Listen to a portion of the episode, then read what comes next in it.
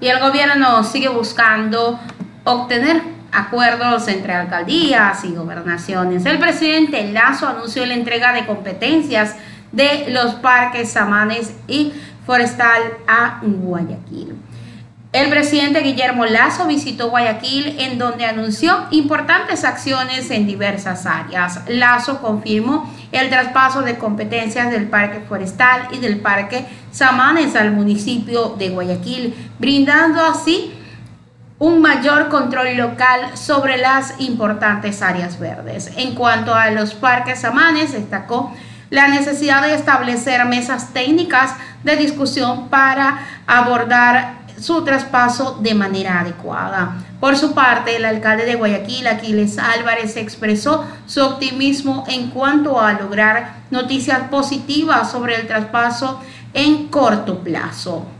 En cuanto a la seguridad, el presidente Lazo informó que se incorporarán 1.300 nuevos policías a la zona 8 lo que representa un incremento del 30% en la fuerza pública para los cantones Guayaquil, Durán y San Borondón. En este sector se contabilizan más de 1.200 muertes violentas en lo que va del año 2023. Eh, por su parte, eh, a través de su cuenta en Twitter, también el presidente dijo, queridos guayaquileños, en reunión con el alcalde de Guayaquil, hemos coordinado una serie de acciones preocupados por su bienestar, seguridad y acceso a una vivienda adecuada como parte de la reunión. Inmediatamente vamos con declaraciones tanto del alcalde de Guayaquil como del presidente de la República. Incremento de policías que gradualmente van a llegar hasta la primera semana de agosto significa un incremento de cerca del 30% de policía para la ciudad de Guayaquil. Hemos conversado y he compartido con el alcalde eh, temas de seguridad como el 27 de julio esperamos que llegue un barco de Turquía que trae 20 vehículos blindados. Los 20 vehículos blindados, los primeros 20 de un total de más de 150 que ha adquirido el gobierno para las Fuerzas Armadas y para la Policía Nacional, con capacidad para ocho policías debidamente armados, protegidos con chaleco, con casco, con fusiles y municiones. Un chofer y también con torreta en algunas de ellas para el control del orden urbano. Hemos conversado con el comandante general de policía, el ministro del Interior, para focalizar los esfuerzos entre policía y Fuerzas Armadas en el sur de la ciudad de Guayaquil, que es el, foco eh, central de la delincuencia que estamos enfrentando eh, desde el gobierno central. Eh, públicamente mil gracias, señor presidente.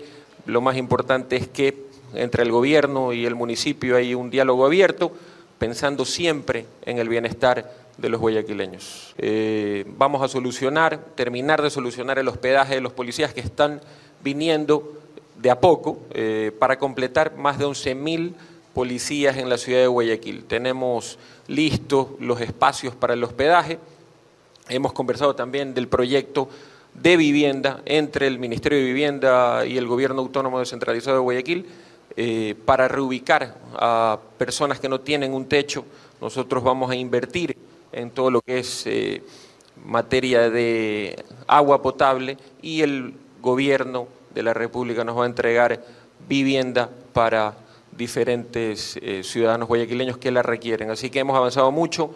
Incremento de policía que Allí tenían declaraciones tanto del presidente de la República como el, el, alcalde de Guayaquil con respecto a esta mesa de diálogo que se dio en la ciudad uno de los pedidos del gobierno de la alcaldía de Guayaquil fue la autorización para que la parada de militares en las fiestas de octubre se realice en plena avenida 9 de octubre en el centro de la ciudad. Por su parte, el alcalde Aquiles Álvarez invitó de manera pública al presidente Lazo a la sesión solemne por los 488 años de la Fundación de Guayaquil el próximo 25 de julio. Resaltó que para esa fecha espera tener avances sobre la entrega del parque Los Amanes como ya se empezó a anunciar desde el día de hoy. Nuevas tareas que están asumiendo ahora desde la alcaldía de Guayaquil.